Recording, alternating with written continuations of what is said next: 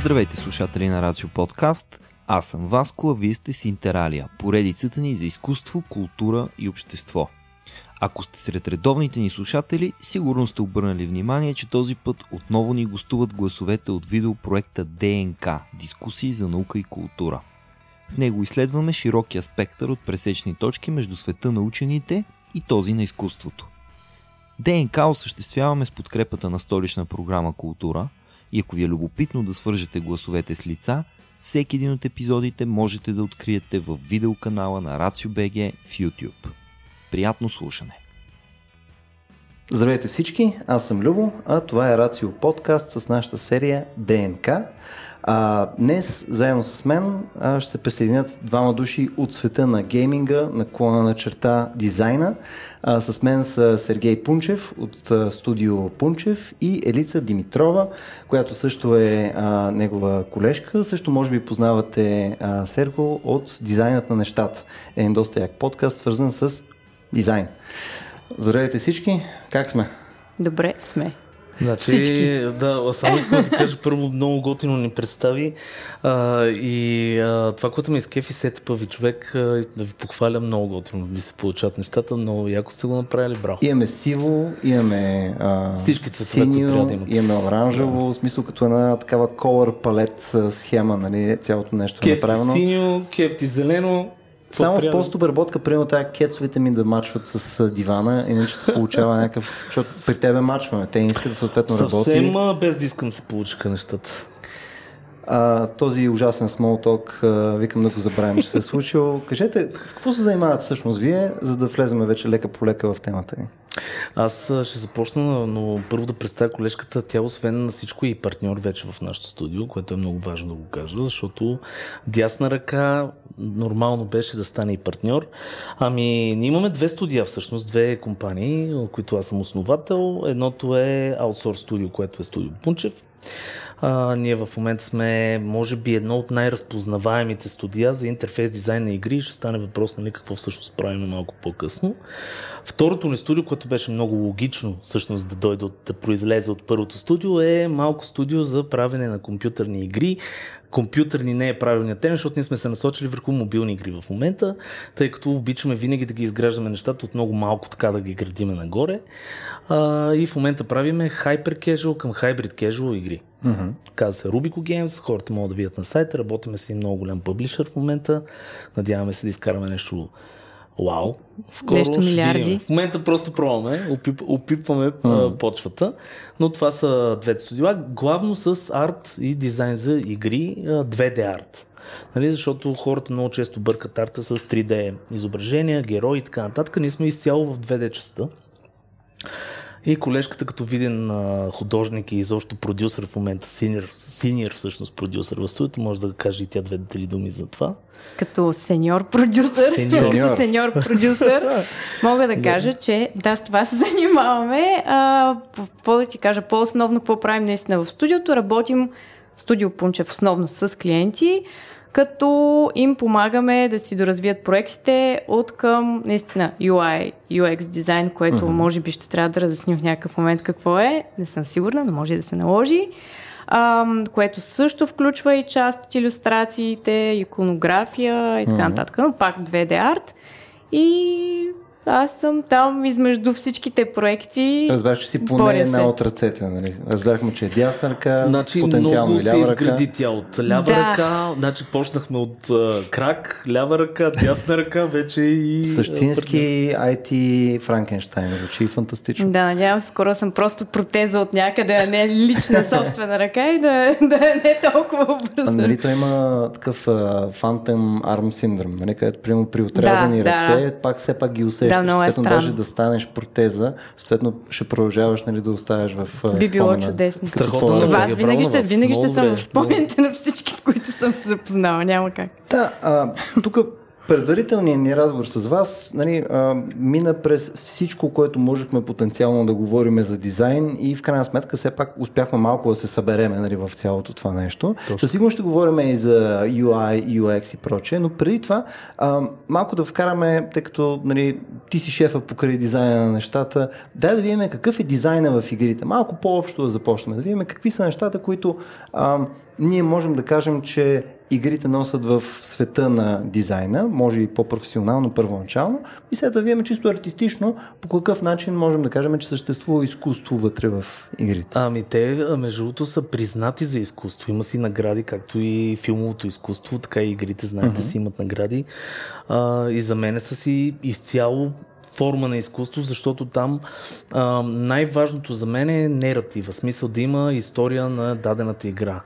А, има игри, които са правени по книги, знаете, има игри, които са правени по филми, има игри, които самите те създават предпоставката mm. да се правят. Е, в момента даже се а, говори за а, няколко филма, които излизат между другото покрай 2K Games даже правят а, не мога да сета кое е заглавието, но много голямо заглавие го правят на филм в момента.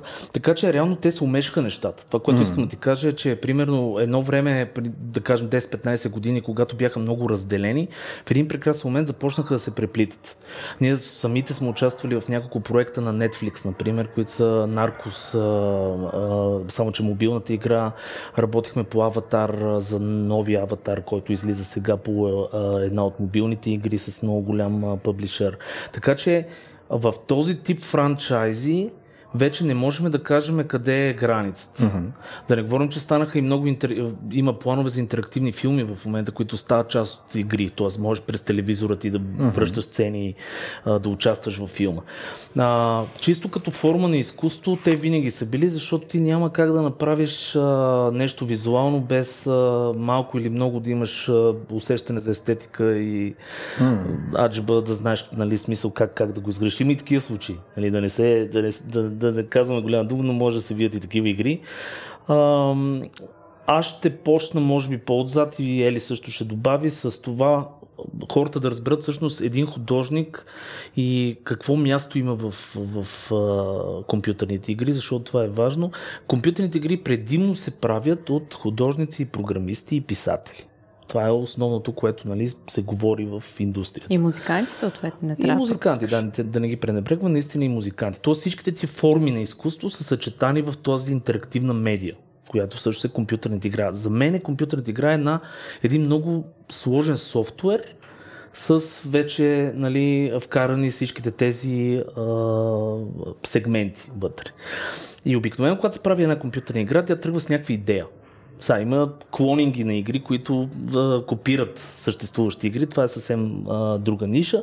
Но когато се прави една игра, тръгва с а, някакъв нератив. Някак, някакъв, тръгва от писател, най-малко казвам, както се прави един филм. Mm-hmm. Разписва се много хубаво, тръгва от някаква идея, измислят се героите на чисто, на, как да го кажа, текстово ниво. В смисъл, дори няма изградена визия, няма нищо. Просто mm-hmm. идеята това, този герой, нали, как си го представя писателя вътре. В... Тоест пак започва от някакъв скрипт, от, скрипт, от нещо, което нали, да, да постави дизайн, света, така. как изглежда, какво се случва. Абсолютно. След това го хваща гейм дизайнер, който гейм дизайнер вече трябва да създаде игра от това. Hmm.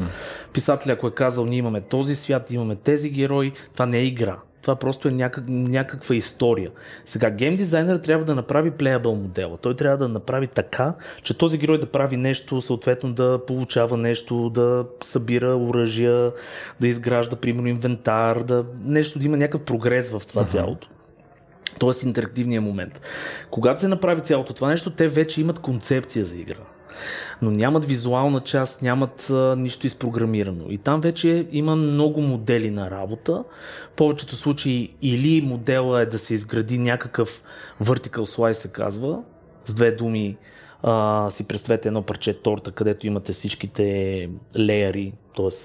примерно имате гейм дизайн, интерфейс, керактери, едно ниво, а, нали, но нарязано парченце само с по едно от тия всичките неща uh-huh. за тестинг. И обикновено го хващат това парченце и го изграждат програмисти и дизайнери за да могат да го еволюират по някакъв начин, дали ще има интерес от публиката, а, дали изобщо ще има смисъл да се прави това. А тук само да върна а, една стъпка назад. Тоест, гейм дизайнера в случая той взима това нещо, което е тая концепция, въплащава я по някакъв начин нали, взаимодействието, което е на играча и проче, а съответно цялата стилистична и проче рамка на нещо се дефинира от някакъв арт директор или пак е Точно така. Вече има арт отдел, който, когато са разписани всичките тия неща, имат вече идея за какво трябва да се прави, трябва да видим как изглеждат. Uh-huh. И тук идват креативните хора, които са визуалните креативни хора. Това са арт отделите, всичките им нива, нали, имаме, там е нещо много сложно, зависи от нали, скопа на играта, но примерно, за да разберат хората, дори има в някои проекти има човек, който се занимава изцяло през цялата игра да рисува скали. Само скалите рисува. И това е професия. Шефа този на човек, скалите. да, шефа на скалите, създателя на рок артист, както го, както го Да. наричат и в преносен и в пряк смисъл, а, но в някои игри дори до такава степен задълбават. Но обикновено има decision maker, т.е. има арт директор, който трябва да направлява цялото това нещо и има съответно концепт артисти, иллюстратори, които започват да изграждат тази визия. Концепт артистите разликата е, че обикновено правят малко по-технически нещата, т.е. те трябва да измислят героя така, че да може да се направи, да се движи после, т.е. имат си приеми, нали, с които да не измислят някаква супер крейзи концепция, така, която да не може да я направиш на игра или на модел в играта. Илюстраторите те са по-свободни. Те могат да правят а, просто красиви неща, красиви фонове, красиви а, мудове, т.е. усещането за някакви примерно неща вътре в играта. Какво, какво имаш предвид под усещането за нещо в играта? Ами по принцип, както в филмите, гама. има а, примерно, много е важно тъй наречена look, look and feel. А, това е как една игра се усеща. Също аз ще дам думата на Ели, защото и, и ще кажа и моите две думи за това, но тя е иллюстратор и тя може най-добре да разкаже а, всъщност точно за настроенията, как се изгражда едно настроение в игра. Така, да, че, не съм точно ти да... иллюстратор. Но това е най-често намирането на look and feel. Look and feel, Е, т.е. най-трудното нещо, първо да не го подценяваме. Look and е feel на най-трудното. чист български, да. То- Тоест как ще изглежда и как ще се усеща и какво ще е настроението в играта, това е look and feel. А, най-често това се намира след като се разпише някаква идея за тази игра, арт директора примерно сяда и събира една сюрия изображения и казва, па е това ще ни е look and feel.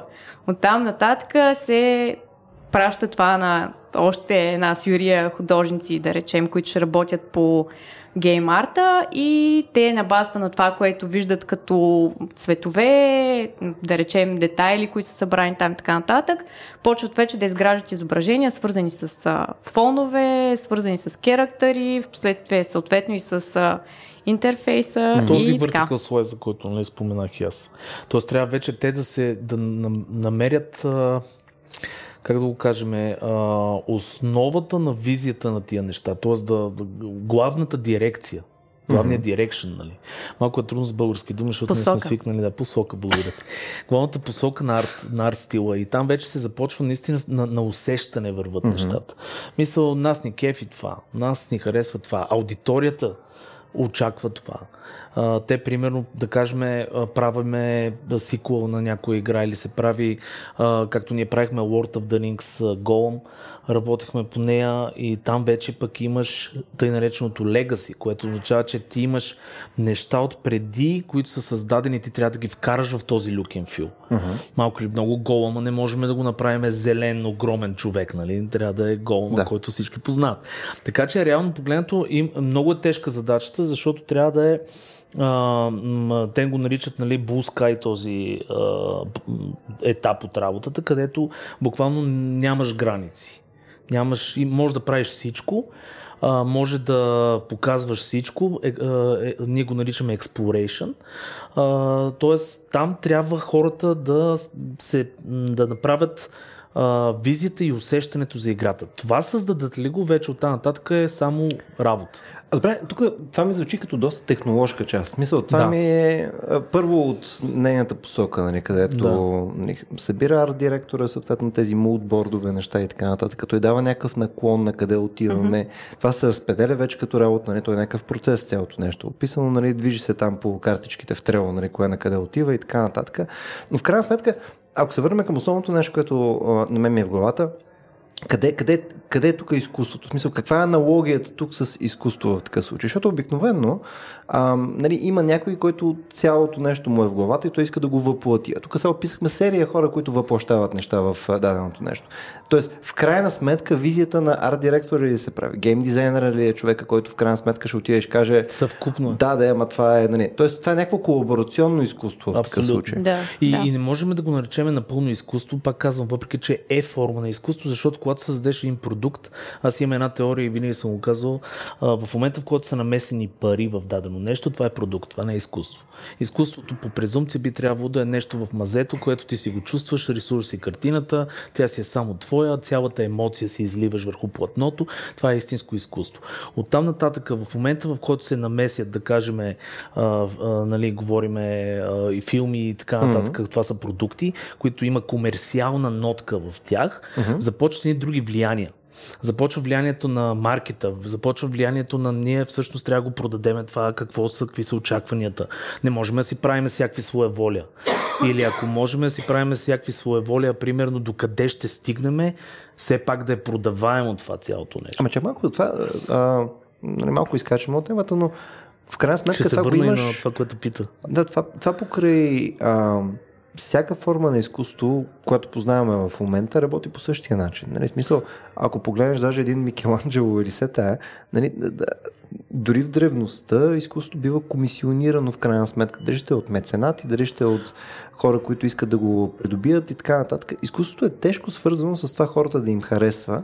Не винаги е Така е. успешно изкуство по този Съгласен начин, но Да. комерциалната част е там и а, нали, покрай музика най-директно мога го виеме. Смисъл, никой почти, който не познавам, не създава музика с идеята, е, че няма търпение никой да не му я слуша. И ще си слуша сам, примерно. Да, в смисъл, а, има го съществена част, нали, а, личното удовлетворение от създаването, нали, т.е. създателен процес и прочее, себеудовлетворение и прочее, но голяма част от нещо все пак, нали, Съгласих се. Наистина, художниците, примерно, те са били нали, в кралския двор, знаеш, те са били наемани даже mm-hmm. да рисуват крали и така нататък. Обаче, аз го приемам като един диапазоник, едно въже всъщност. Имаш комерциализъм, имаш истинска чиста форма на изкуство. Mm. И къде се дърпат тия два тима? Въпросът Ама- е до каква степен отиваш в по-комерциалната част и до каква степен отиваш. Защо го казвам това? Защото ще ти отговоря сега на въпроса. Има игри такива. The Journey е такава игра. Ама не, според мен тук друга е разликата, че първо комерци... И двете са, наистина, и двете са комерциални, но едното цели да го харесват всички, но няма как всички да платят или поне не плащат тая, ако е някаква картина, не плащат всички по 1 милион да я Да. имат тях. А другото наистина цели да събере пари от Аз точно това Един казвам, че има голямо значение, ако го приеме това нещо, докъде отиваме в комерциалното и докъде отиваме в чиста форма на изкуство. И в игрите го има това. Примерно, сиквелите, които са, да кажем, тип Lord of the Rings, тези кои, неща, които се правят а, франчайзите. Mm. Тяхната идея единствено е да популяризират в някакви случаи, да популяризират филма който излиза след това. Тоест, целта е съвсем друга. Играта mm-hmm. дори няма такова значение. Игра като The Journey, която се, надявам се хората да се я виждали, ако не са, нека я вият. Аз съм плакал накрая, когато завършвах играта. Защото mm. историята беше такава, беше, ти стигаш до една сцена, в която а, имаш едни скали, студено е, героинята вече изнемогва и почти умира нали, на, на това. И ти, ход, ти, си, ти си героинята, ти, ти отиваш там и ти си извървял целият път и накрая умираш на целта, която трябва да стигне тя, нали, душевност, душата и отлита нагоре. Това е вече чиста форма на изкуство. Mm. Има такива игри. По-малко са, точно защото са трудно възприемчиви.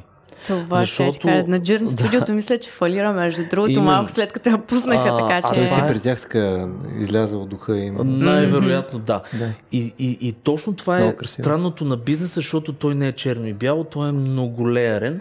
И тук трябва наистина а, успешните игри всъщност са много комерциални.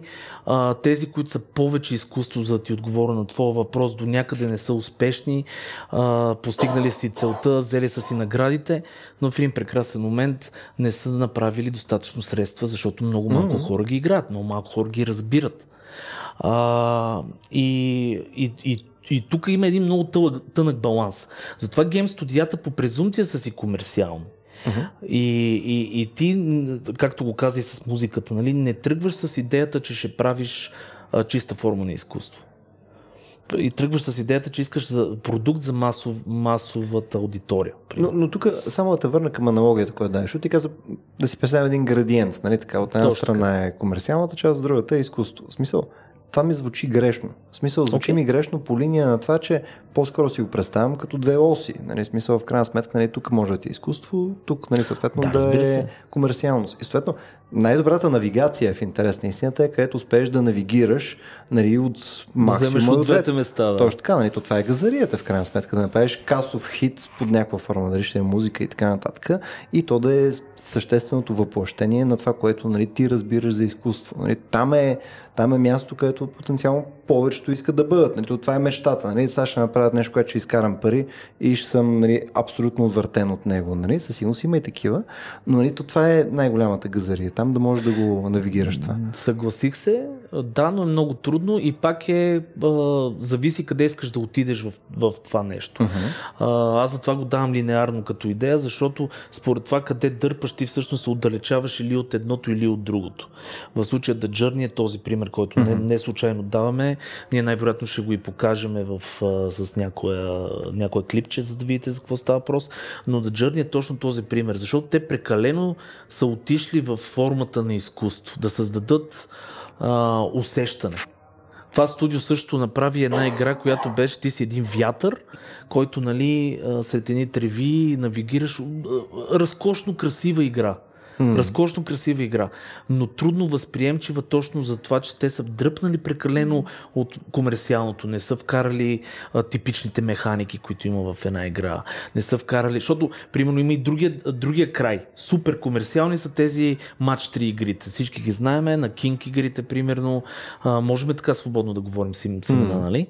А, които са с кристалчета и ти мачваш примерно три еднакви кристалчета и така. Това е тотално комерциално. Там няма никакво изкуство. ubóstwu. Буквално там се гледа колко ко- човека аз ще докарам в mm-hmm. това, колко ще ми струва, а, примерно, да дадения човек да си инсталира играта, аз колко пари ще направя от реклама. Правя ли плюс, печеля пари, супер съм. Тоест там е изцяло форма, нали? там е Тотално. форма геймплей. Да, да. Да, И това няма вече наистина. отива в другия край на въжето. Отива, нали, в смисъл, те не ги интересува изобщо какъв арт ще правят, история ще има ли, няма ли да има, не. Трябва да има горе-долу структурата, да има тия неща, които дават казино игрите по същия начин. Ротативките, например. Адски популярно, особено в азиатския пазар в момента. Те ги скинват. Буквално ти имаш един, как да го кажа, един механизъм, който се сменят само отгоре картинките му се сменят и това нещо е в милиони такива различни игри. Това си играе и печели луди пари и така нататък. Това за мен не е форма на изкуство. Ама не трябва да забравяме, че обикновено това са мобилни игри и тяхната Да. идея не е, че някой ще го играе 50 дена и ще се наслаждава на каквото се случва там. Някой си Да, го играе по-малък. в а, е. градския транспорт, примерно, си разцъква кристалчетата за 5 минути и си заминава. Чувства се щастлив, защото е видял Зайче, там което- да, да. едни партикали да летят. А, брокати е чудесно. Брокати е чудесно. Да. Така, е, така. е. Винаги трябва да има брокати, брокати дъга, игра. всичко е А, Напълно съм Това съгласен. научихме с много години, много години работа. брокати експлозия. Добре, т.е. Нали, тук навигира се самото пространство нали, за количеството изкуство спрямо нали, колко Точно. добре ще се продаде и така нататък и според зависи нали, кой успее там да наделее там покрай гейм дизайнери, арт и прочее, нали, това или ще е касова успешна игра, или ще е някаква ужасна кофа. А, тук по-скоро а, на мен въпросът ми е, добре, де, окей, да кажем, че ние клониме към изкуство. И окей, нали, полагаме усилия така, че това да съвпада с някаква наша естетика и прочее. А, какво е нещото, което а, в крайна сметка показваме на човек? Защото нека да пробвам си формулирам правилно въпроса. А, ако видим една галерия в момента, а, обикновено има куратор на галерията, нали, ти може да си нарисува, да кажем, 20 картини, обаче няма да покажеш 20 картини, защото куратора идва и казва, това е тъпа идея, нали, ще покажеш 7, защото нали, това Тоест е финалният продукт интересува как се Точно, където ме, това, което а, изпитва в крайна сметка юзера, а, нали, това нещо, това финално кориране, което финално вижда човека. Мисля, ти разбрах въпроса. Нали, защото то, а, ти имаш един блок, който е цялата игра, който най-вероятно бива дялка на от серия места. Първо ще е нали, първата итерация, след това минава през дизайнери, след това арт директора каза няма да е това. След това гейм дизайнера каза, че е ужасно. След това има допълнително най-вероятно някакви бета тестери и прочее, Точно които и на тях не им харесва. след това. Да. Точно така. И равно това, финалното нещо, това ли е финалната версия на нещо, което всъщност е даденото произведение, това, което излиза към хората, или има ли някаква по-голяма версия на това нещо, не, на концепцията, която е света и прочее, което е самото, самото произведение, ако трябва да го вкараме нали, в някакъв речник, който е за изкуство. Е, това, Разбрах горе-долу. Да, излиза смисъл- ли от рамките на готовия продукт, съответно, Със сигурност, произведение? а, но, но не и за масовата аудитория. Според мен това, за което говорим в момента е потребителското изживяване. Нали? Е, В смисъл какво е финалният продукт като потребителско изживяване и какво остава според мен за а, хората, които са го разработвали, защото аз така ще го разделя. А, това, което ти казваш за останалото, това кой би го видял. Тоест, ако тия 20 картини, които е нарисувал, да кажем, човека и куратора му казал, покажи само 5, другите 15, кой ги е видял? Само той, който ги е рисувал. М. Тоест, според мен, а, самия експириенс, който е извън това, което излиза на, а, примерно, бета тестинга или извън на релиз, което излиза, този експириенс го вижда много малка част от а, аудиторията. И това обикновено са разработчиците. Но, но Да. тук а, конкретно мисля, че при игрите може би има една малко по-различна заявка. Сега коригираме ако греша, защото аз имам изцяло като потребител Разбира нали, се, това е. преживява. Нали? Примерно, играл съм безкрайно количество неща, но примерно неща, които са с по-големи светове. А, неща като, да знам, Ultima Online или примерно World of Warcraft и така нататък. Тия масивни игри и така да, нататък. да, с историята точно, с Да, сиквелите, с но и там си личи, че има урязане. Най-вероятно за, за добро. Обаче в финалния продукт винаги има намек за нещата, които не, не присъстват. Тоест, нямаш го също нещо при картините, защото нали, те не са изрязани от едно огромно нещо, а то е направено като дискретен елемент. Да. Докато в игрите то, равно част от този свят... Загатванията на тия неща. Точно да. така. Ти имаш като нещо, което можеш да преживееш в този свят, без да си видял цялото нещо. И то това е част и от якото, нали? Съответно, че има повече, което не виждаш. Да, абсолютно си прав. Това так- така формулирано, да, и, и големите заглавия, примерно, където е вложено много мисъл в тях, а, го има това нещо. Както във филмите имаме кът сцени, а, знаем, които примерно са само за така, а, примерно ги пускат по някакви, да я знам, а, а, как, как го казваме, такива special edition ди, компакт дискове с филма, примерно и такива неща. Extended някакви версии. Да, extended версии и така. В игрите го има това нещо. И в игрите има а, неурязани сцени, които могат да се видят. И в игрите има версии, които са... А, да не говорим, че в игрите има нещо, което може би във филмите го няма. В днешно време много повече аудиторията участва в разработката на играта. Защо е важно това? Защото ако си вкарал а, тъй наречения нали, създаване на енгейджмент и хайп за дадена игра, ако си вкарал потребителите като тестери, както ти го каза, или изобщо в самото писане на историята от самото начало, и ще дам един пример много добър за това, а, те работят заедно с девелоперите. И те участват точно в всичко, в урязванията, в, mm. във всичките неща. И тия хора са веч, вечните фенове, защото те виждат много добре как еволва една игра, как изобщо се променя, се оформя. Mm-hmm. А, и, и там може да кажеш, че за тях остава, те, те знаят нали, какво се случва. Вече може би човека, който отива да си купи крайния продукт а, някъде на, в някой магазин, той не е участвал в този процес, може би той няма да усети същото нещо. А, давам пример с, а, не съм сигурен как се казваше точно, писателя на Метро 2033. Ако вие го знаете, може да го поправите, но... Глуховски? Той, да, мисля, че така се казваше, точно така. А, той започва книгата си, като пуска глава по глава. Това е уникалното за него. Това за книга. И той създава такава невероятна, невероятен хайп, такъв интерес към това нещо, че става моментално бестселър. Точно защото той в- включва в неговия случай читателя а, нали, от самото начало на изграждане на продукта.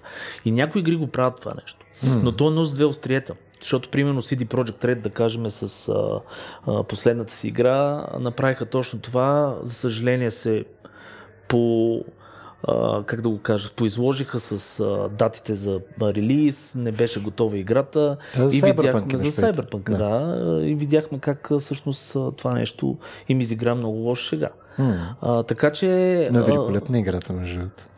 Да. Абсолютно великолепна. Много Не, не, красива. не. Та, Аз съм, това е студио от Да. такъв ранг, който със сигурност няма как да изкара игра, която да е слаба. М. Просто дали натискани от инвеститорите, той имаше всякакви спекулации, дали от Sony, дали от не знам къде, а, имаха някакъв натиск и те просто направиха грешката да удовлетворят желанието да видят хората играта по-рано, да я пуснат недобре направена играта, за да може да се играе.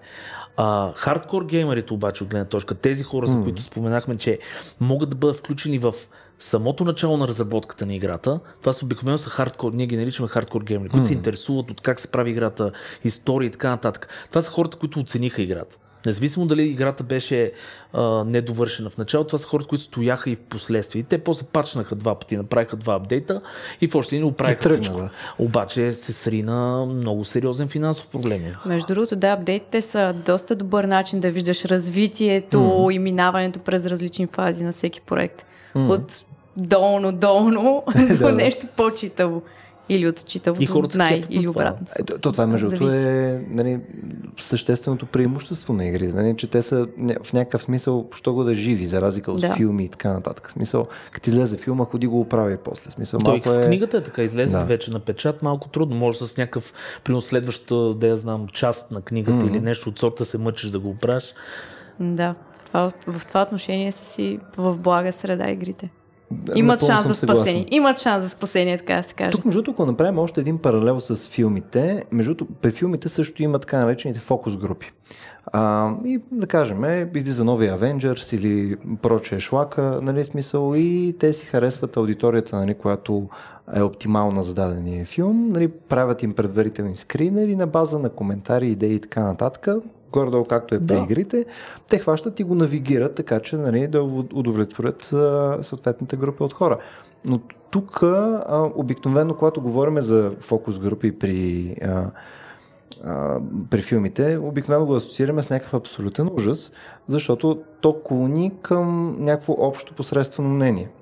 Тоест, а, при там АБ тестинг и прочее, бета тестерите, алфа тестери и така нататък, а, няма ли същия ефект? Мисля, ти ако ангажираш някакво количество хора, особено колкото по-голямо е количеството и ти, нали, не знам как се прави селекцията на тия хора, нали, за бета тестерите Да, подозирам, не, че... не, не е толкова. Не знам, може би за, и за филмите е така, не знам, но за игрите специално винаги си има една група хора, която се планира сега. Дали ще е тая в началото, се знае, че тая игра ще играят лели на 50-70 години. И тия лели, съответно, са хората, които го тестват. Които Знаят, се профилират. Да, т.е. Да. създава се профил на хората, които трябва да играят играта. Впоследствие, ако видят, че тия хора не са хората, нали, играта не пак са хора, еволюира към също, играта еволюира в нещо друго, може да се промени най-вероятно фокус групата, но а, още от начало по-скоро се залагат в гейминга тия неща. Поне при успешните продукти предполагам, че е така. Надявам се да е така. Но а, това, го разбирам. Да кажем, че вие наистина може да направите точно правилното социологическо проучване, така че да подберете хората, които знаете, че са вашия таргет. Но ако направим една аналогия, дори знаеки перфектно а, какъв е таргета на iPhone, да кажем, нали, а, няма количество хора, които да може да подготвите, нали, да, да, да го аудитират, нали, които съответно да могат да произведат резултата, който е съответния iPhone. А, идеята ми е, че нали, тук някаква доза креатив свобода а, нали, трябва да присъства и съответно има някои неща, които а, ми, поне в моята глава изглеждат като нередактируеми, за да се запази нали, тонът и нали, общото усещане от а, една игра. Мисъл, как е този баланс между, ето дават фидбек и казват, ми не ни харесва. Тук в смисъл искаме, нали, тук завършва тъпо или завършва тъжно и не искам да завършва тъжно. Нали, Искаме или да- пълно това ми е да. сложно и не го разбирам и, и си блъскам и ми писна и, и спрях да го играя, защото е пекалено сложно. Обаче вие искате да е толкова тъжно, искате да е толкова сложно, искате да им скачате по главите и съответно това е един Dark Souls или нещо този порядък. Нали, а, а, ако, ако си представяме нали, игра, която е от типа на Dark Souls, която няма аудиторията, която би очаквала този ужас, нали, съответно, може би фидбека ще е точно това и хората ще са, може би трябва да го направим малко по-лесно. Как го навигирате това? А, мисля, ако изобщо имате поглед Ми, нали, в то, нещо имаме подобно. поглед, защото ние го правим това нещо нали, за нашата си част, която е интерфейса и сме създали фокус групи, сме работили с студия, които тестват по много сложен начин, дори с невро, такива технологични неща измерват, примерно как се чувстваш в играта. А, но а, ще ти отговоря по този начин. Пак, до каква степен искаш да е този студиото, всичко е колаборативна работа. Всичко едни хора се събират и решават какво да правят. И идеята е по-големите студия имат механизми да намалят риска си. Риска за това да не е успешен този продукт. Mm-hmm. С много приеми. Обикновено е опити от предишни. Те, те работят с много а, статистика, с много данни. Mm-hmm. Те са изкарали, примерно, електронни карти или който и да е. Те имат огромно портфолио от игри, знаят, профилира се абсолютно всичко, знаят какви са им точните таргети хора и те играят на сигурно. Те изкарват следващата FIFA, mm. която е с точно тези неща. Измерили са, че трябва да бъдат да вкарат нови фичери, които са точно тези, защото хората по форумите казват, че трябва да е така. Те не поемат рискове. Това са студия, които просто. Това е корпорацията. Тя прави пари, което е файн. А, вече по-малките студия, те имат, могат да си позволят този лукс, да, да казват докъде мога аз да, нали, да кажа ще сметна ли за правилно да вкарам тези корекции, то ще уважа ли моите потребители или тия хора, които а, са казали, че искат да е хепи сцена вместо да, примерно, да реват накрая. А, това вече е по-малкото студио. Mm-hmm. И, и тук пак е къде е бизнеса, къде е изкуството, което ти каза и къде е изобщо а, а, баланса между тия неща. Сега, чисто технологично, това нещо се задава като бизнес модел. Големите компании казват, ние не искаме да правим, да поемаме никакви рискове, искаме да се направи това. Създайте ми точно такъв а, а, нали, продължение на играта, така че да удовлетвориме точно тези фокус групи, които са супер добре профилирани. Те искат точно това. Не искаме да мръднете и нотка hmm. от цялото това нещо. И вече там работят супер много психолози, супер много тестъри, супер много се гледат всичките данни. И то гледат даже метаданни. Метаданните са зад една игра, това, което хората не знаят е, че има супер много цялата информация на това как милионите потребители играят се а, разпределя и се сторва, т.е. се, пак английска дума използвам, а, се пази някъде на, на клъстери. На, примерно на пето ниво а, играчите, 90% от играчите а, ходят там, а не там. Uh-huh. Гейм дизайнера, като вземе тази, тези данни, казва, аз ще сложа, щом всички ходят там, ще им сложа нещо да ги енгейджна повече, нещо да правят там, където да е по-интересно за тях, съответно да им увелича а, времето за игра. Hmm. И, и това в общи линии а, големите корпорации имат огромна база от тези данни. И при тях няма толкова местене нали, отляво надясно. Те си знаят. Трябва да направим това, ще вкараме ново отборче в FIFA, ще направим ерикви си скинчета, те са ерикви си, mm-hmm. но това са само социологически проучвания, мета данни отзад, много големи, а, голяма информация, която те имат достъпа нали, до тази информация. Mm-hmm. Така че надявам се това да отговарям въпросите, но в общи линии ако си малко студио, а ние работиме с всякакъв калибър студия, даже в момента с 2K Games за Цивилизация 7 а, им помагаме за някои неща. Примерно, да, има, понеже виждам, че трети човек зад камера се изкефи, а, има много... Той направо се аплодира, между Да, ще говорим за тези неща. Ние, това е хубавото на нашото студио, че ние имаме досег до, до огромни заглавия а, просто. Но, но, но както имаме досег до огромни заглавия, така работим и с малки компании. Mm-hmm. И малките компании, това, което сме забелязали, те са много по-респонсив, те са много по-надъхани да направят готиния продукт. Те много повече могат да шифтват в тия всичките неща, да кажат, искаме това, искаме това, дайте да пробваме това а, и да направим. Големите компании там е абсолютно стрикно. Даже сме получавали а, буквално ние сме като маймунките, които трябва да наредат някакви неща. Uh-huh, uh-huh. А, примерно. Да сте ви дадат супер детайлно задание, за да го Имали наредите. сме и такива случаи, uh-huh. зависи от екипа. Това се опитам да кажа. Зависи от компанията. Защото, примерно, тук е, ние страшно много ги харесваме, защото те са от хората, които дават страхотна свобода. Blizzard от друга страна а, са хора, които буквално там нямаш мърдане. Смисъл, искаме го точно така, направено по този начин. Не ни интересува вашето мнение.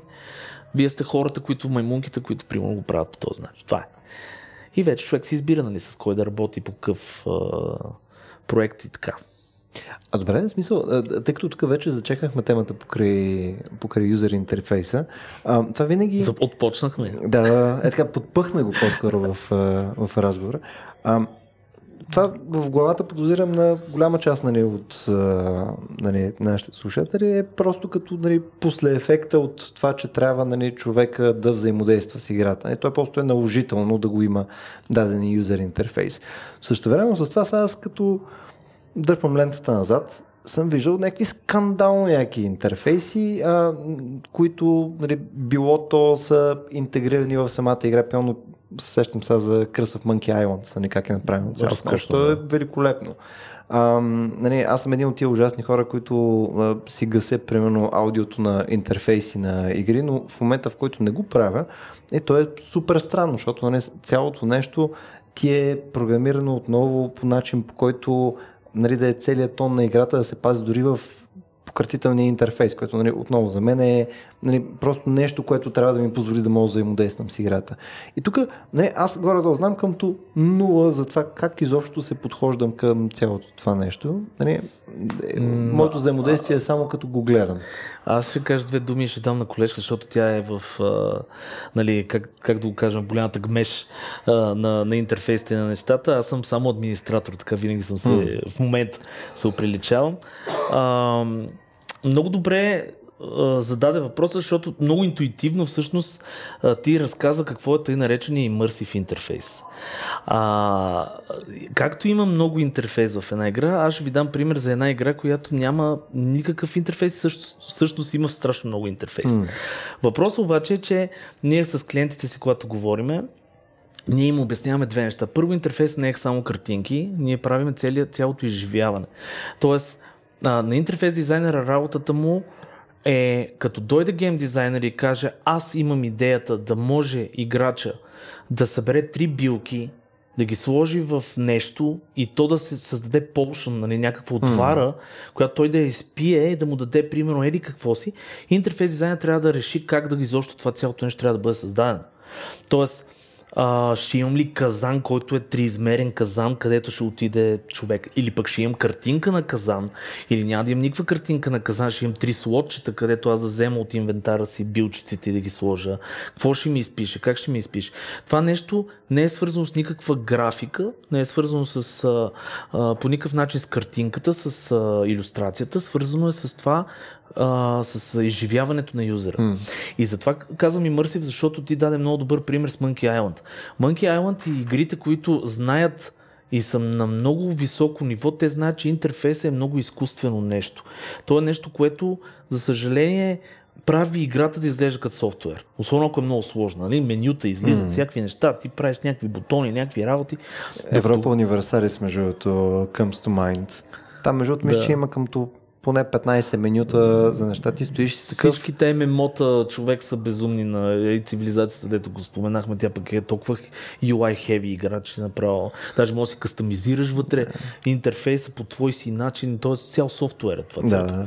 А, но има игри, които използват много звука и обектите в играта, а, така че да направят този immersive интерфейс. Имаше на King Kong е една много стара игра, в която ти нямаш никакъв интерфейс.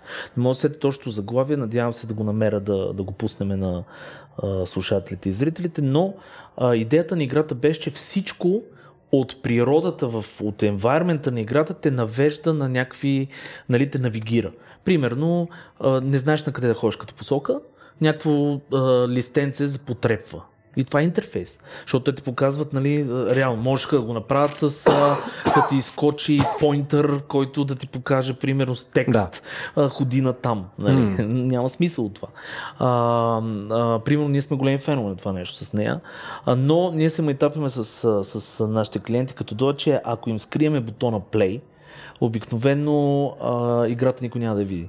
Mm. И иконката, която се стартира играта, никой няма да им види играта, нали? Това mm. да си придаваме малко тежест. А, ще на това, което правим. Но тя да каже две-три думи за това, изобщо за, за, за UI и как се прави UI, може много така а, систем, систематизирано също, за да ти го кажа. Добре, т.е. аз идвам на сухата част, така че... Да, ти беше за камъните. Минахме камъните, минахме по парите и сега на сухата Точно част за как се прави интерфейс. А, наистина ти доста добре го обясни, като според мен какъв е перфектният интерфейс и това наистина трябва да е интерфейса, който не те дразни по-скоро. Не не забелязваш, а не те дразни, когато играеш игра. Тоест, който е част от света на играта. Дали ще е супер имърсив, който е този, който съвсем не забелязваш, нали, интерактваш директно с обекти, или ще е а, такъв, който въпреки всичко има ап изглеждащ вид, но М. въпреки това по някакъв начин се свързва с света на играта, отново върши работа. Тоест, нашата тежка задача, когато работим по какъвто и да е проект, независимо малък, голям, мобилен, PC, конзола, каквото и да е, е да намерим е това зла, златната среда общо взето. Как да изглежда и как да се интерактва с него, нали? как да се играе с него. Ам, като основната част и нещо, което започваме, обикновено е точно тази интеракция, как ще върви, как ще се случва минаването от екран в екран, как ще се случва а, намирането на определени неща, които трябва да си на екрана. А, това с полшените, което обясни Серго, наистина е доста добър пример, защото това са обикновено екрани, които би трябвало да ти носят много информация, но тази много информация трябва да ти е представена така, че да не изглежда прекалено сложно. Тоест, ние Мгм. трябва да решим как да ти покажем нещо супер сложно, така че ти си кажеш, а, това е супер лесно, нали, тук Мгм. очевидно е, че правя това и това движение и нещата се случват. Та в този смисъл, първата ни стъпка винаги е да направим там wireframe се наричат, което са greyboxing, нали, разчертаване с едно схема, така да го наречем, на всеки екран, кое къде е, колко е голямо и какво прави като интерактнеш с нещо, как стигаш до друго нещо, съответно. М. Та това ни е първата стъпка, нали? Съответно, уверяваме се, че всичко това нещо работи гладко, няма някакви излишни, ужасно озорващи хората неща, всичко е сам, тъпо е как звучи, но всичко е буквално дъми прoof и Мгм. няма къде да се объркат хората. А тук, нека те прекъсна на секунда. Смисъл, когато правиме, аз ще дам основно безкрайно тъпи примери от тук до завинаги. Например, когато правиме банери, нали, защото покрай основната ми работа, нали, трябва да генерираме някакви кофи с банери. И там едно от нещата е, че просто ако не сложиш нали, така наречения call to action върху нещото, нали, просто кликаемостта на дадения банер е Пада. по-ниска. Мгм. И съответно, тук нали, това ме навява, а, нали, отново взимайки и от тебе този пример с красивото листенце на Кинг Конг или там Донки Конг и прочее, и съответно, минавайки през това, което ти в момента се опитваш нали, да, да, да излееш, нали, е не клоните ли винаги в много тежки неща в такъв случай? Ако искате да е очеизвадно, наистина да е дъми не, пруф, не. Зависи Точно от в- ситуацията. Този пример с листенцето е много добър, защото той примерно е не буквално бутон само по себе си, но ако ти фокусира погледа, нали, целият екран Мгм. ти фокусира погледа, това пак е user experience, нали, ти трябва да погледнеш там, дали с цвят е отделено, дали с някакъв звук ще е отделено, както на всичките игри има едно, един годрей, който осветява Мгм. нещо и ти знаеш, че трябва да отидеш там, това, Това също е реално отново е интерфейс, да, да. това е част от user Значи аз тук experience. ще я прекъсна, да, понеже виждам, че си го тръ- тръгнал да казваш нещо, Да. а, за да, да обясна а, нали, нещата. В общи линии, а, интерфейса на игри, за съжаление, е, за мен лично е най-сложната форма на интерфейс. Защото аз съм минал и от веб дизайн, и от всичките нали, му други форми, и от ап дизайн, даже ние правим геймификейшн и в нашото студио, смисъл сме правили проекти, които са като, как да го обясна, веб апликация, която има някакъв гейм момент в нея, всякакви такива неща сме правили. Тоест, ние много добре можем да структурираме всякаква форма на интерфейс, но проблема на игрите е, че първо идват с уникални изисквания, второ нямат структура. Колкото и да си мислиме, че имат структура, те нямат структура, защото всяка игра има някакъв уникален момент, в нея, който трябва да бъде отразен. И обикновено интерфейс е floating интерфейс, той е насякъде, с тук имаш нещо, там имаш нещо. Но ние, за да разберат хората всъщност колко, как ги разделяме нещата и да ти а, а, нали, до някъде дам повече светлина на това, което пита, е ние реално разделяме UI на три основни парчета. Това е тъй наречения, ние го наричаме така, фронтенд, в аповете има съвсем друга, друга терминология, това нещо означава по друг начин, но при нас е всичко, което е на леера, т.е. е до влизане в играта. Това mm-hmm. са стартови менюта, options, там character customization, всички mm-hmm. неща.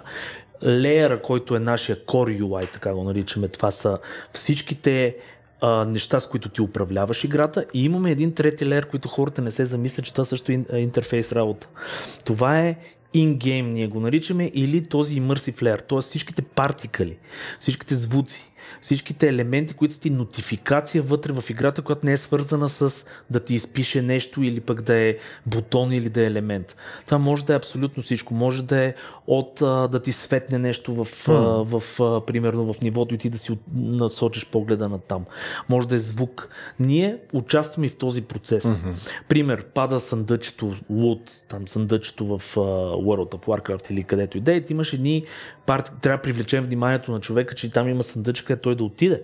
И това може да са леки такива дъст партикълчета или някакви неща. Това също е интерфейс. Mm-hmm. Тоест ние участваме във всичките тия три направления.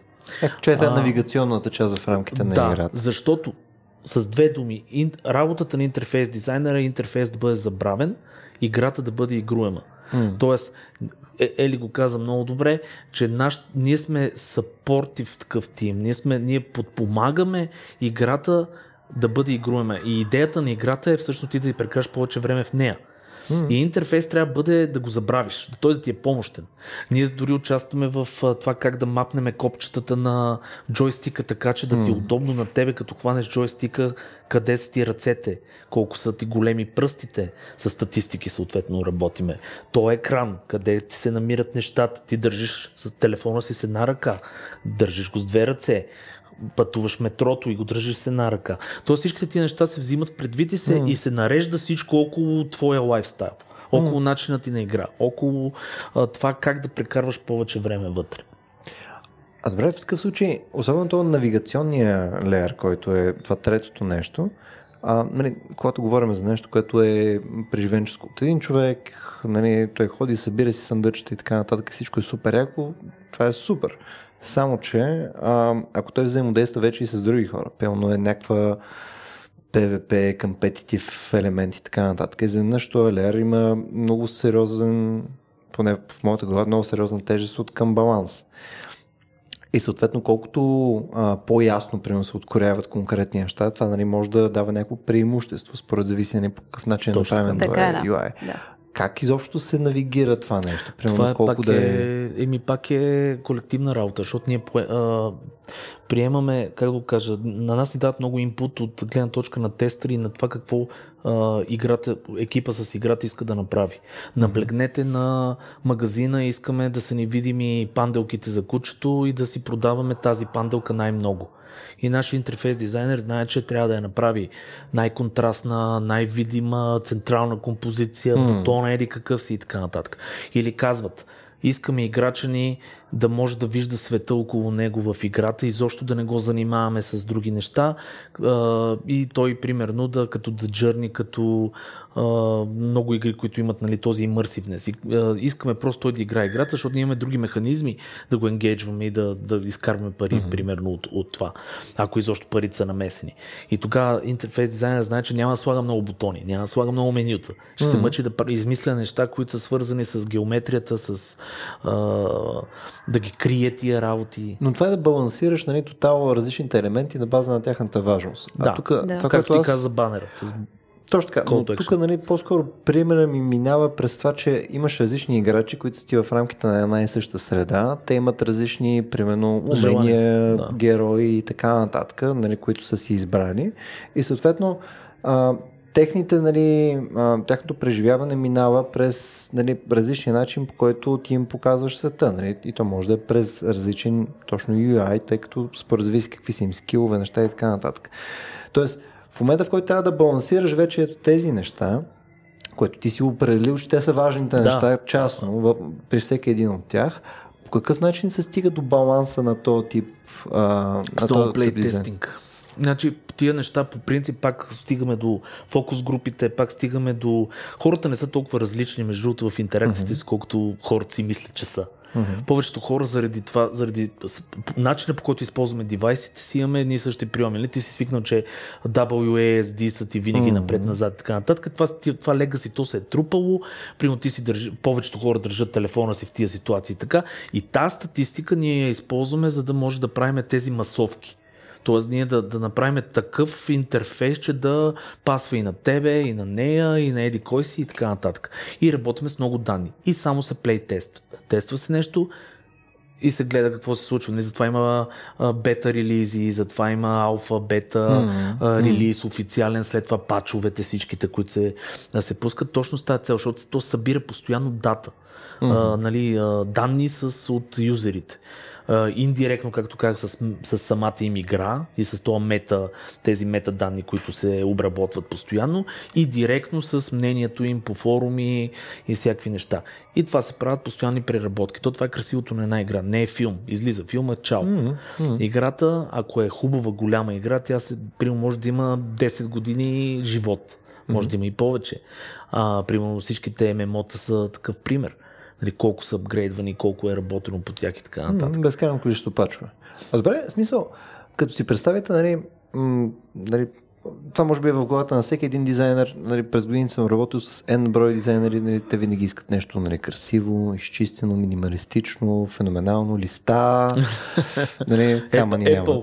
Камъни не. Apple people, нали, точно да. така. А, което е чудесно. Обаче по някое време идва игра, отново ще дам любимия ми пример, Европа Универсалис, примерно, 4, където е практически ако Excel и 3D Studio Max нали, направят дете, обаче той е into gaming. да, да, да. А, и, нали, там, е, там е някакво абсурдно шит-шоу. Нали, там е просто самата игра, самия геймплей каза ми, сега трябва да имаш меню с N на брой опции за религия, за, не, там, за неща, за политика, па еди, какво си, пък трейд, пък да гледаш еди какви си неща, пък N на брой оверлея на карти, там топологически прошли. Нали, да. То изглежда, че цялата игра практически сте вие. Да, да. Някой е казал, няма ли да е яко да направим игра, където да имам държава, обаче има ги и другите държави. И минават много години. И някой е, добре, окей, сега ще видим. Нали? То дизайн на цялото нещо не ми изглежда, че е опростим. Мисъл, не. А, ми то, не винаги е. Да, то, винаги. то изглежда, че ако се опростиш е друга игра. Нали, то просто тук е безкрайно сложно, но практически е, аз мисля, че в тази игра съм прекарал повече то какво повече. Нали? В смисъл, практически цялото време гледам само менюта. Нали, от време на време поглеждам карта, за да знам какво се е случило. Нали? Там да цъкна, нали, къде ще ги убивам. Нали? И след това продължавам пак в менюта да ровя и да правя неща.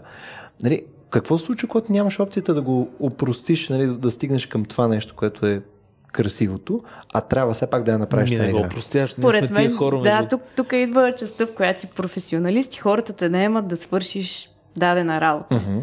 Естествено, ти им предлагаш, ако имаш възможност да я свършиш по-добре според теб, uh-huh. те казват, това не е по-добре според мен, ти кажеш, да. окей, да. нали, да. крайна сметка правим го каквото и да е там, каквото искате да направим и намирате, ако успеете някакъв среден вариант, ако не, правиш просто каквото клиента иска. В крайна сметка, в конкретно нашия случай, ние работим с клиенти, нали? Ние не сме, и, ние не сме тия, които поръчват музиката. Ние сме тия, които предлагат да, да се смени музиката, но накрая наистина не сме Аз ние, които я поръчват. Ще дам нюанси на цялото това нещо. По принцип ще почна малко по-отзад, защото първо обичам да говоря за себе си, както разбрано. да. А, ние, за съжаление, нашето студио като профил сме тъй нареченото Heavy UI а, а, ориентирано студио. Тоест, повечето ни клиенти ни търсят заради това, че ние с бекграунда ни е такъв. А, аз, примерно, а, съм правил за Corel 13 UI. Mm. После в а, Electronic Arts в Англия бях две години като човек, който а, отговаряше за Sims, а, заглавията SimCity 4, Sims, Social и така нататък за аплифтване на тези неща. И оттам всъщност аз органично си създадох нали, това студио, което в момента прерасна като портфолио студио, което е ориентирано повече към тежък интерфейс. Те затова ни и търсят. Mm-hmm. По-рисуван, по-тежък интерфейс. И ние сме, повечето ни продукти всъщност, които правим и работим, обикновено ни търсят точно с това. Това е цивилизация 7 или това mm-hmm. е примерно Европа еди какво си, имаме еди какви си проблеми и, и се бориме с това легаси. mm-hmm. което ти имаш. Защото са излезли 25 версии на тази игра. Хората оттам са свикнали, бутона им винаги да е тук за това.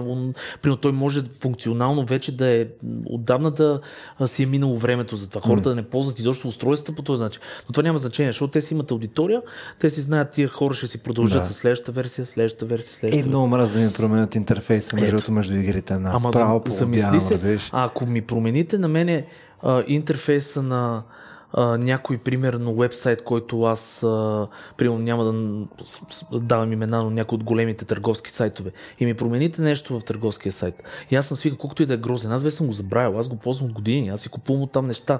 И изведнъж бутона ми случвало ми се, бутона ми вече не е тук, той е под някакъв, да не знам, някаква фуния са направили, която аз трябва да кликна на 6 места. И в този прекрасен момент аз почвам да се дразна. Фейсбук, смениха си пет пъти иконките от тук, го, нотификацията вече не е там. Аз знам като интерфейс дизайн колко е правилно това. Mm-hmm. Знам също защо са го направили. Знам също, че ще улесни живота на страшно много хора. Но искаш да ги запалиш. Но искам да ги умора. Да, защото това ме дразни. Същото и в игрите, абсолютно. Има си тъй нареченото легаси. И тук идва студиото. Те си ни казват, докъде имаме свобода ние, mm-hmm. ние си ги питаме винаги. Казваме, окей, кажете ни, къде ни е свободата ние да експериментираме? Искате ли изобщо да експериментираме? И те ни казват, вижте какво, предотдайте ни преживяваме обаче. Тук, примерно, това са много олдскул геймери, те са примерно от 90-те, играят я тая игра, всичко им е така, ние не, там не пипаме. И ние си знаем, там не пипаме. Те са от 90-те. да, именно аз за това казах, защото и аз съм от, от, от това време.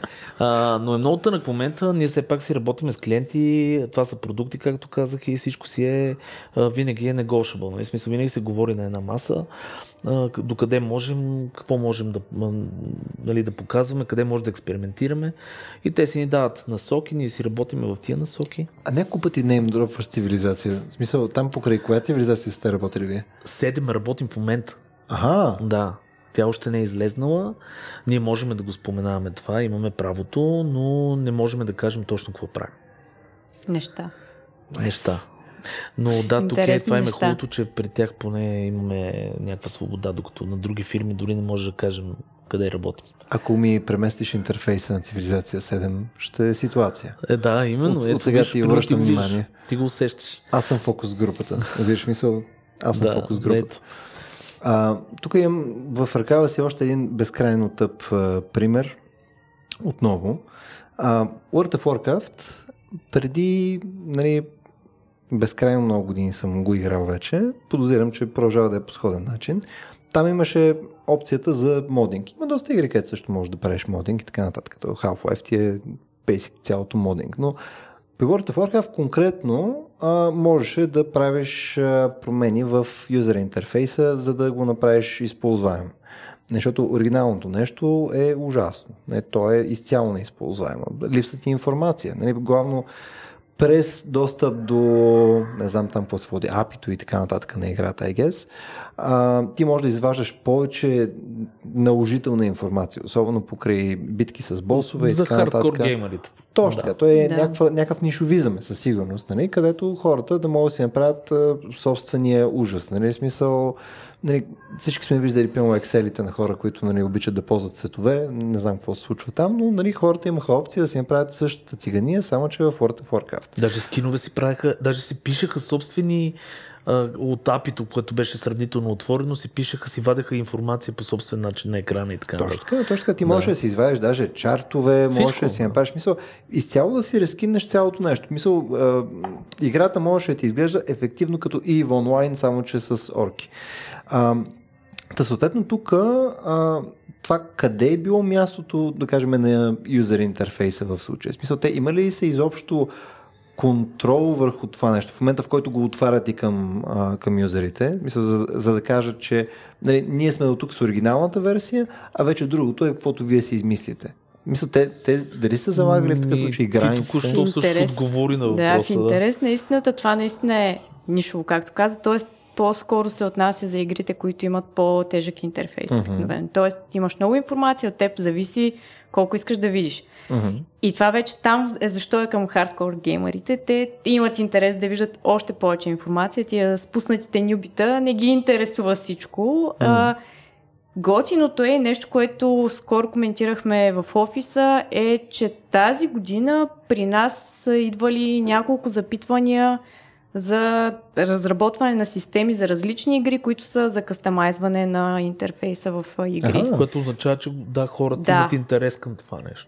Така че това определено е нещо, което почва да се случва и върху което почва да се работи повече и да му се обръща внимание. Естествено, наистина идеята му просто е, че то е насочено към една определена група хора и съответно тях знаеш, че ти, ти обикновено печелиш от тия хора. Имаш, имаш свободата да им дадеш и на тях още повече свобода. А и те Тоест си няма го какво да искат, пак комюнитито оформя играта. В един момент си го искат. Нали? И ти вече, това, че според мен Blizzard са направили нали, тази стъпка да отворят апито, е било точно, те нямат никакъв контрол. В момента, в който ти отвориш едно апи, нямаш контрол. Въпросът е, че те са го направили с цел пък обратно да вкарат тази аудитория, която иска да си ръчка там интерфейсчета, да си прави някакви мопчета и така нататък. Те са казали, окей, сега хубаво, ние ще загубиме контрола върху това, обаче, примерно, какво ще спечелим и си претеглили нещата. Казали са, о, ние ще докараме още, примерно, 2 милиона юзери, които ще играят и ще си модват. Да не говорим, че така популяризираше им продукт. А, защото те, нали, се, даже се продаваха модове. А, примерно, хората си пишеха модове, продаваха модове, което означава, че ти правиш един вторичен маркет, оттам, примерно, хайп нов и, и, и основата те си я имат, но дават свобода на хората. Да, За мен това, това е си отделен фичър, Да. който може и да не използваш така, че... Но, примерно, Apple юзерите, както и казахме, те няма да си скефнат. Те искат затворена система. Те искат да им е лесно, да им е така, да няма нещата. Тоест, примерно, за тях няма да работи това нещо. Тоест, по-скоро, примерно, ако се замислиш, същото и с телефоните в момента. Имаме, нали, Android юзерите, обикновено са те наречените Power юзери, което вече се промени, нали, но те искат да има отворено това, да могат да си джелбрейкват там, да си слагат някакви неща, да си кастомайзват някакви менюта, поне преди беше така, вече го позатвориха това като екосистема. Така че си има различни типове хора и те вече всяка фирма, всяка игра, всеки продукт си мисли какво точно иска да направи от кои да ги енгеж, по какъв начин. Добре, смисъл, през последните N на брой години сме правили N на брой игри, нали, тук отново нямам пред аз, нали, хора като вас и прочее. Нали, последните вече 20-30 проче години имаме нали, такива тежко мултимедийни игри. Сега последните вече 10 на години също имаме пък N на брой примери покрай устройства, нали, смисъл на, дали на таблети, дали на телефони и така нататък. А, това агрегира някакво скандално количество опит като данни, като use case, какво работи, как работи и така нататък. И това, което искам да питам е, не сме ли го измислили? В смисъл, не е ли... А, не, нямаме ли вече някакъв темплейт, грубо казано, както да, Има, нали, този да. скандално ужасен пример с там разните светкащи, там Jewels и там Да. Брокат и целият ужас, който си представяме. Нямаме ли това за е- един левел нагоре? В смисъл, не знаем ли, примерно, как работят FPS-те? FPS, ако искаш да направиш, трябва да е такъв. Как Има. работят стратегиите и така нататък. Абсолютно си прав. Има и се работи с тия модели. Това казвам. Мгм. И пак в началото целият разговор се върти точно на това. Компанията къде иска да отива в, в, в, в това мое въже, което или ти го определиш като тая нали, скала. Тоест къде искам да съм различен, къде искам да, да печеля пари, къде искам да оцеля точно този маркет. Но всеки продукт си е различен по презумпция. Защото той дори да копира някой FPS, нали, знаем си, най-малкото механиката на FPS е една и съща. Ти ходиш напред, нали, страйфването, те му викат. Ходиш напред, назад, настрани, скачаш, стреляш. Това го имат всички FPS. Тоест има си, ня... има си а, модели, които се използват. Тия модели дори вече са толкова а, оптимизирани, че а, можеш директно да тръгнеш вече не от нулата, както едно време се прави, а вече имаш почти изградена играта и ти само модваш някакви неща и вече е друга игра. Сменяш mm-hmm. скина, а, слагаш някакъв нов фичър и вече е тотално едно игра. Може си купиш даже такива mm-hmm. готови решения, които да използваш, примерно. А това ти е съответно въплатено в енджина, така ли? Мисля, Да. това ли ти е Има такива, да. темплейта? Да. Темплейти има Има. готови за всички енджини, които съществуват.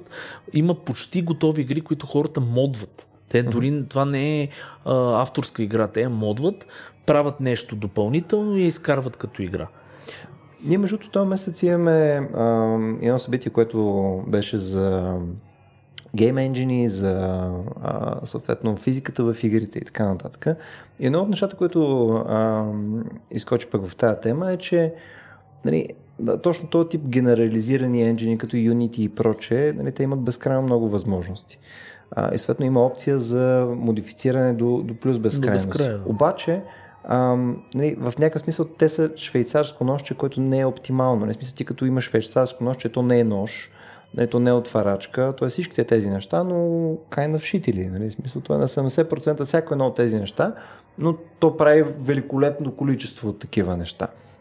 Тоест, а, ако правим такъв тип темплейти, нали, които нали, да направим нали, най-хубави FPS и така нататък, няма ли аргумента, че ние може да имаме платоновия идеал за най-доброто Хикс, дали ще е FPS, дали ще е стратегия и така нататък, обаче, ако произведем това нещо през прямо наш си енджин и прочее, ние потенциално може да получим много по-добър резултат, защото ние всичко ще оптимизираме в посока нещата, които ам, искаме да получим. Защото с Sony Engine ти можеш да направиш някакъв квест, мога да направиш FPS, мога да направиш еди си, но равно много добре направените неща потенциално могат да се направят с само къстъм Tailor решение. Мисля, това работи ли по този начин изобщо? Честно ти кажа, не мисля, че работи по този начин, защото uh, Unity ти, нали, двата най-големи енджина в момента са Unreal и Unity, нали, които са най-така имат аудитория. Има страшно много къстъм енджини, има страшно много вътрешни енджини, примерно mm. uh, като Frostbite на, на EA, като какви, страшно много такива, които си, те дори ги продават на други фирми и така нататък. Може, даже има случаи, които една фирма продава енджина на друга фирма за използването на точно този конкретен случай. Mm. А, но идеята е такава, че при всяко положение ти трябва да, мод, да, да имаш добрите инженери, които да ти направят, т.е. те го използват като заготовка, като основа. Mm-hmm. Както примерно ние можем да използваме а, изкуствен интелект и Midjourney в момента, което нали, всички бумтат а, артисти, че могат да генерира страхотен арт от а, буквално с един промпт. А, това нещо е заготовка, това не е готово.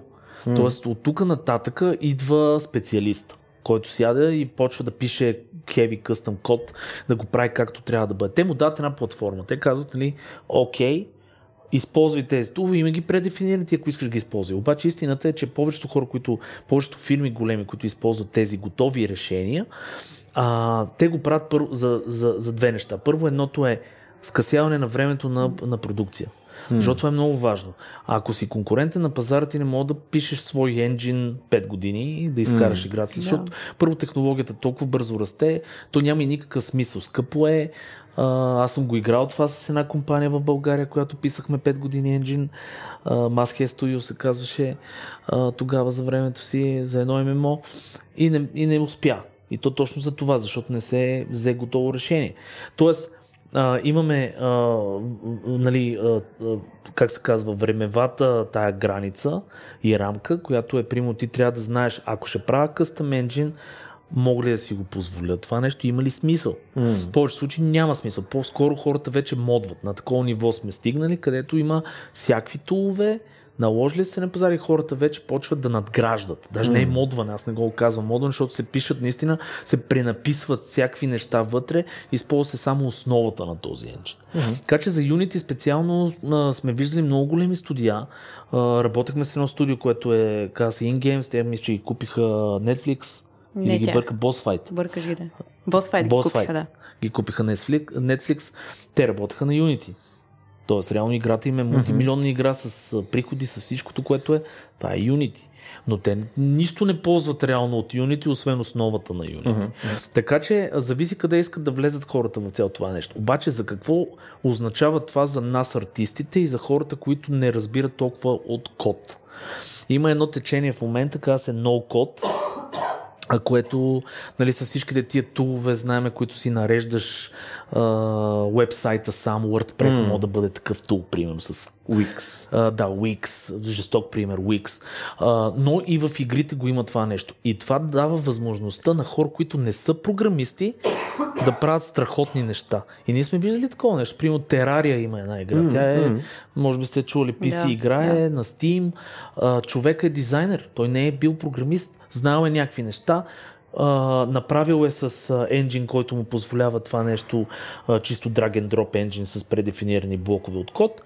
Та игра изкарва някакви зверски милиони бяха. Аз даже по статистика беше някакво безобразно. Сега в момента е студио с 200 човека. М. Играта вече е на съвсем друго ниво, програмисти, всичко е изкодено и така нататък.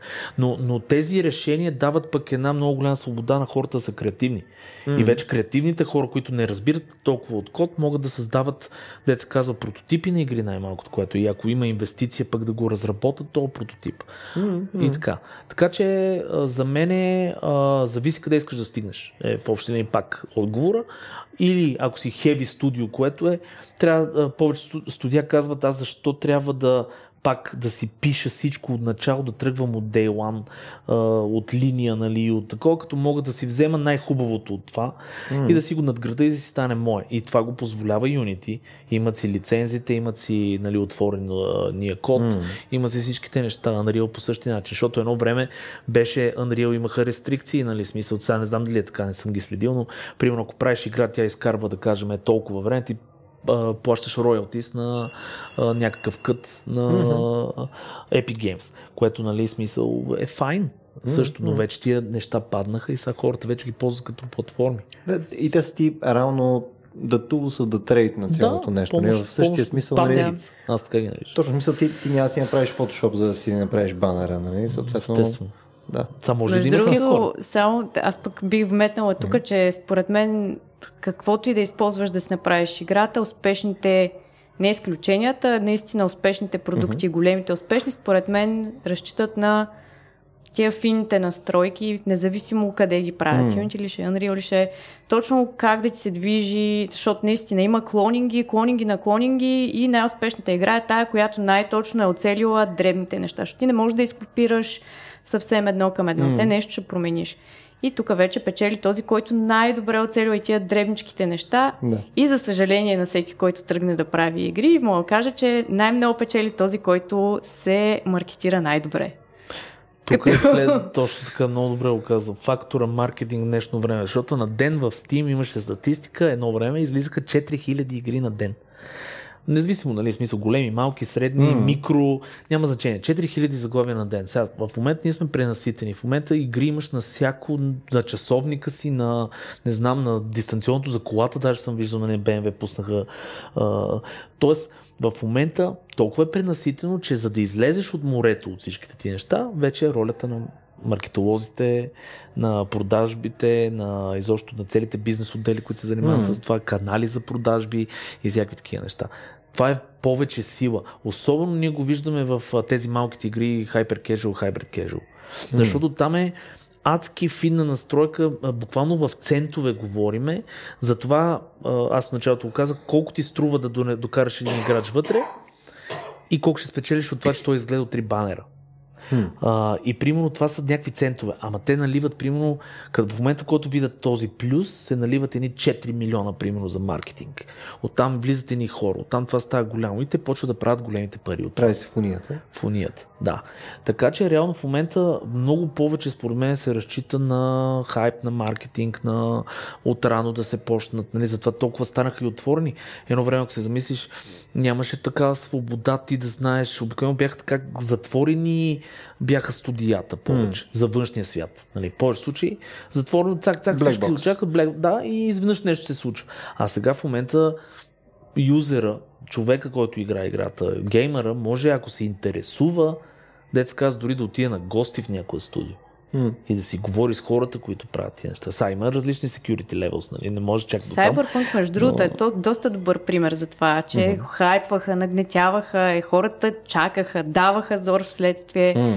пусна се нещо, което не беше нещо, което те бяха очаквали на база на рекламите, но вече бяха дадени едни пари и така нататък. Тоест, М. там, това, това е много добър пример за продукт, който е много рекламиран преди да бъде пуснат. Рекламиране по един начин, накрая М. получаваш второ нещо, вече стане false advertising, но както и да е. Въпросът е, че това си е наистина добър пример за една добра... Разкошно го направиха, с накрая просто имаше според мен този натиск от някъде, Да. който им изигра лоша шега. Още година им трябваше просто. Да, една година, и, но, но наистина те просто... Те колко им беше продъкшена? Мисля, от 2012 ли бяха пуснали там първия Она трейлера там газарски. Не Нещо знам. такова ми се върти на мен в главата, сега не мога да ти кажа с точност, но страшно много време го разработка, но той е масивен проект, сега някакво се лъжим, М. огромен Да, проект. да, да.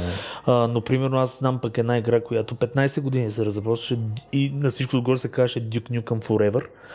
Тази игра с Forever, нали? Ние се майтапехме едно време, когато работехме по различни фирми за тази игра, защото всеки път се очаква тази година ще излезе, една година ще излезе и тя беше нали, с Forever. Накрая излезна Waiting тотален, forever. да, абсолютно тотална глупост беше. А, но... For never, както For се шегуваме с определени проекти в Точно студиото, много често влизат неща, Да. които са еди какво си forever. Да, И когато For не never. излязат никога, Да, което да. също се случва по ред причини, Голям е винаги стават процента, между другото, на това е един от най-рискованите бизнеси, когато, пак казваме, не си голям гигант. И за съжаление, 90%, мисля, че от 95%, някакво фрапиращо число, са игрите, които не виждат, т.е. или фейлват, или не виждат бял свят, студията фалират и така нататък. М. Така че огромен процент. И всъщност ти 3 го- до 5% печелят всичките пари, които ги знаем. Тук като се замислиш, той като погледнеш просто стартъпи и компании. да, горе-долу аналогията цяло- е абсолютно същата. Да, защото то равно същите натиски работят върху тях в крайна сметка. Нали? Тези игрите нали, са като част от продукцията на, Точно на, на фирми. Те ако не са се организирани вътре като процеси, като хора, като неща и така нататък, они също фейлват поради чисто обективни причини. Ние го наричаме human фактора. В момента, в който са намесени хора, винаги има, може нещо да се провали. Това, което правите е доста яко. Между не бях се замислил за тази част, която е нали, това третото навигационния елемент нали, в, в рамките на една игра. Не съм си представил, че е нещо, което се води UI, тип нещо То UX. не се води UI, но UI човека е намесен, защото UI човека не прави съответно звука, който трябва да бъде. Нали? Той отива при саунд дизайнера. М. Но, но той е човек, който да дирекция. Трябва ми тук звук, трябва ми тук партикъл. Аз искам да има, като падне съндъка, това. А, така че той е как, въвлечен в, в цялото това нещо, в разработката на тия неща.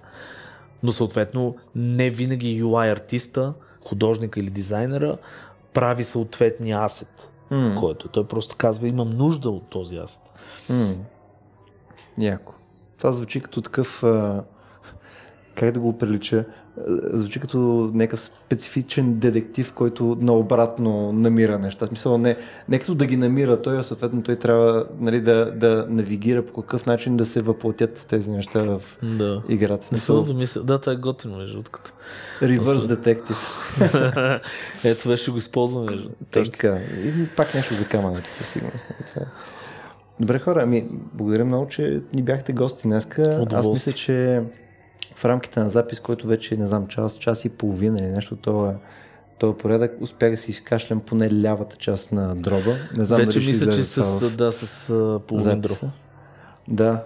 Ами, Беше впечатляващо. Благодаря ти не, за кашлянето. Не, благодаря. Хора сме, хора Шегувам се, естествено. Абсолютно. Благодарим много за поканата. А, разкошно се получи, аз съм много изкефен. Честно ти кажа, мога да направим сигурно 200 епизода тук с говорене за тия неща, но благодарен, че ни покани като малко такова незнайно студио в България, се кефиме супер много. Е как и тук в момента, в който нали, преговори, даже колегата Георги, който дребне, Е. дебне зад камерите. А, аз те знам от някъде, ти си то с подкаста. А, да. На мен никой не ми го е казвал това. Ами не се движиш в правилните среди, където да ти го кажат. Шегувам се. Шегувам се. Добре, еми, Вие сте освен, също. Да. освен да благодарим съответно и а, на нашите слушатели и, или зрители, тъй като това ще има и видео, където съответно нагледно може да гледате точно как кашлям и умирам в рамките на този епизод. Но успокоението за мен е, че най-вероятно всички ще умрат от същото нещо, което и аз. А, благодаря, че а, ни гледахте днес и а, ако харесате това, което правим, може съответно да им подкрепите по една или друга форма. Една от най-ключовите форми е ако ни давате обратна връзка за нещата, които правим. Това може да го направите във Facebook или в нашия Discord сервер. А съответно, ако искате да сте тежки капиталисти, може да го направите и на racio.bg, наклона черта support. А, там съответно може да ни подкрепите през Patreon, PayPal и прочие други начини, по които ние може да ви изземем парите. Кой ще ни даде пари? Надявам се вие. Къде беше да посочиме бутона отдолу, Точно бутона така. отгоре? Това е като при ютуберите. Такова, like and subscribe. Да. Най-гадната част. Благодаря все пак, че бяхте с нас и до следващия път. Благодариме. Благодарим и ние.